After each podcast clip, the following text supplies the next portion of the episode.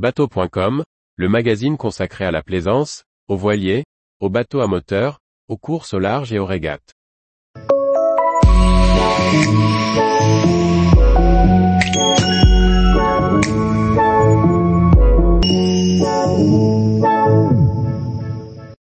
Agadir, escale marocaine plaisante sur la route des tropiques. Par Dominique Montesinos. Sur la route qui mène aux tropiques, de Madère aux Canaries, un détour par la station balnéaire d'Agadir, sur la côte marocaine, permet de se ravitailler et offre un intermède touristique bienvenu. Dans cette région du Maroc, les températures sont agréables toute l'année, car Agadir bénéficie d'un très grand nombre de jours d'ensoleillement. Le port de Plaisance est situé à l'extrémité nord de sa très jolie baie. Il peut accueillir des bateaux jusqu'à 30 mètres de long. Lors de notre passage, il était tout récent et encore presque vide. La ville, à l'architecture essentiellement moderne, a été reconstruite après le désastreux tremblement de terre de 1960. Les ruines de la forteresse Casbah, érigée en 1940, restent les seuls témoignages du patrimoine d'Agadir. Agadir est le premier port de pêche du Maroc. Une nouvelle dynamique vise à moderniser la flotte et les installations portuaires. Lors de la période dite D', arrêt biologique, les bateaux cessent leur activité pendant deux mois pour permettre la reproduction. Résultat, 300 barcasses de 30 mètres et plus sont inactives, amarrées à couple 10 par 10. Elles offrent ainsi le spectacle étrange et inhabituel d'une forêt de mâts et d'antennes. Un peu plus loin, un chantier en plein air construit une quinzaine de navires en bois d'environ 20 mètres pour renouveler la flotte de pêche artisanale. L'industrie de transformation des produits de la mer est considérable pour l'économie locale. Elle est soutenue par des apports financiers favorisant le développement industriel. L'avenue du port est entourée d'usines de conserve et de quelques restaurants à proximité du marché aux poissons. Au loin, on peut apercevoir une inscription sur la montagne, gravée dans la végétation. C'est la devise du Maroc, qui signifie en français, Dieu, la patrie, le roi. La région de Souss-Massa, où se situe Agadir, est également prospère pour l'agriculture. Les investissements favorisent d'autres secteurs industriels tels que la plasturgie et l'automobile. Une visite au souk s'impose pour des moments inoubliables. La période la plus active se situe dans la matinée. Le souk El au cœur de la cité, regroupe plus de 3000 commerces sur une superficie de 11 hectares.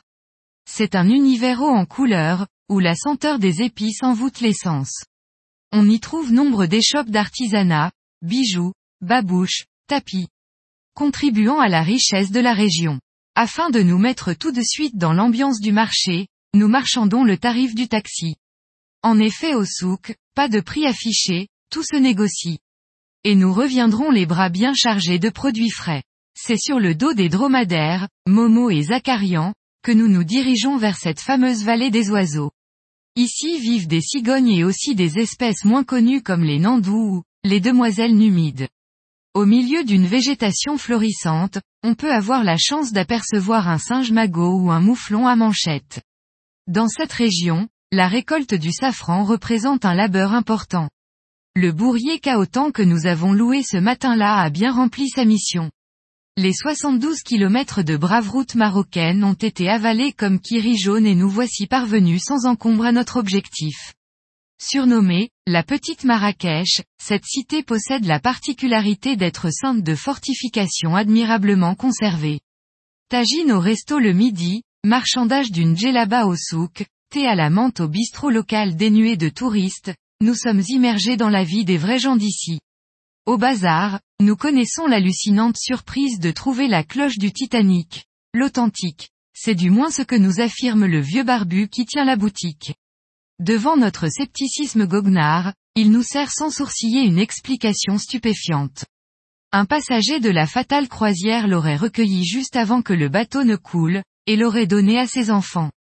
Et ce sont ceux-là qui la lui ont vendu, et voilà. Étonnant non, pourtant, l'inscription, Titanic 1912, semble peinte de la semaine dernière. Il y aurait un atelier de production de cloche du Titanic, dans l'arrière-souk que ça ne me surprendrait pas plus que ça. 80% de la production d'huile d'argan, un onguent aux nombreuses propriétés, est originaire de la région. Le produit est issu des fruits de l'arganier et son appellation est soumise à un label. Au sein des coopératives locales, ce sont essentiellement des femmes qui le réalisent. Un massage à l'huile d'argan dure deux heures, et c'est un vrai régal.